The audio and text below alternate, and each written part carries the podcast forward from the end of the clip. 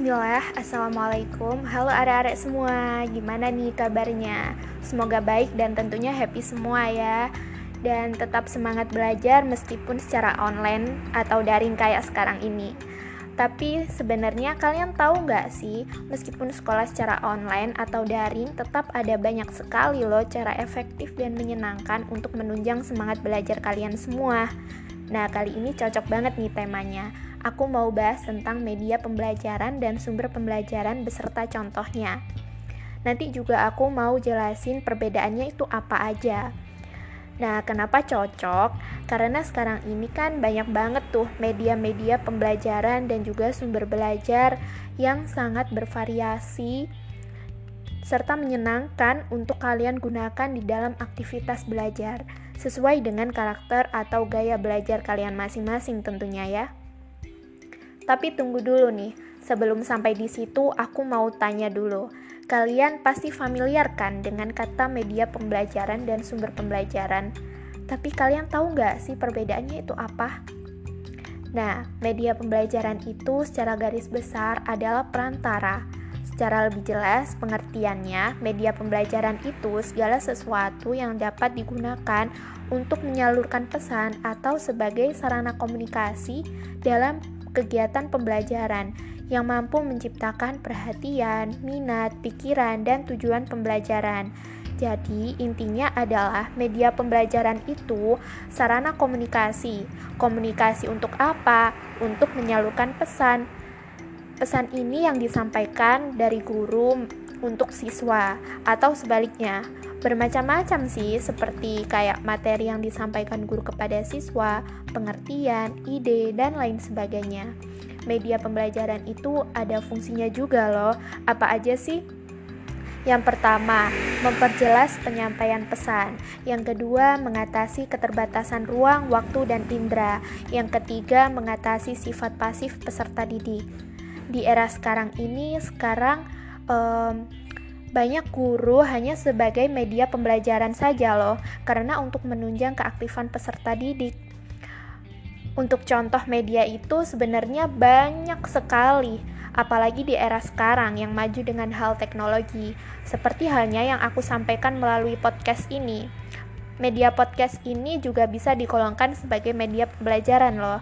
Selanjutnya juga bisa menggunakan platform YouTube. Jadi kayak peserta didik atau guru membuat video-video menarik tentang materi-materi yang disampaikan dan juga contohnya lagi ada Google Classroom, bahkan Instagram dan juga TikTok. Kalian tahu TikTok kan pastinya.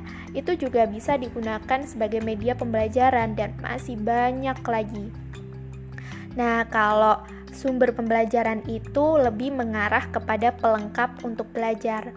Kalau sumber pembelajaran ini cakupannya lebih luas ya, teman-teman. Karena sumber belajar itu lebih digolongkan sebagai sumber yang dapat digunakan siswa atau mahasiswa dalam belajar, baik secara terpisah maupun terkombinasi, sehingga mempermudah dalam mencapai tujuan belajar. Sumber belajar digolongkan menjadi dua. Kalian tahu nggak apa aja? Yang pertama by design atau sumber belajar yang dirancang. Yang kedua by utilization atau sumber belajar yang dimanfaatkan. Di dalam sumber pembelajaran ini terdapat juga media untuk ya sebagai sumber pembelajaran. Kalau dijabarkan jenis-jenis sumber belajar itu ada enam itu mencakup bahan, orang, lingkungan, alat, teknik, dan yang terakhir pesan. Nah, itu tadi pengertian secara singkat media pembelajaran dan sumber pembelajaran. Gimana nih? Kalian udah paham belum? Aku harap kalian paham ya. Dan jika ditarik kesimpulan, perbedaannya itu terletak di pengertiannya saja sih. Kalau media pembelajaran itu adalah alat bantu mengajar, jadi lebih banyak digunakan oleh guru.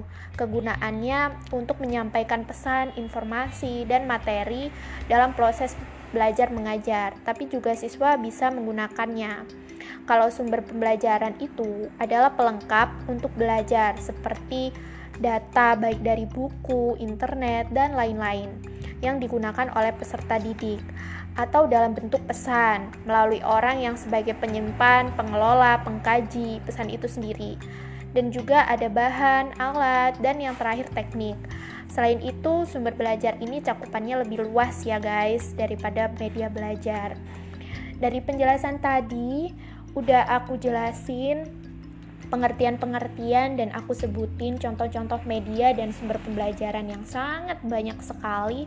Kalian pasti sudah membayangkan dong kayak aku mau coba pakai media atau sumber belajar ini deh atau itu deh misalnya kayak YouTube atau podcast education kalian bisa mencari-mencari materi yang ada di sana pasti kalian banyak menemui variasi pengetahuan atau tambahan ilmu yang berbeda-beda pandangan dan um, perspektifnya mengenai suatu yang kalian cari menggunakan gaya belajar masing-masing tentunya ya.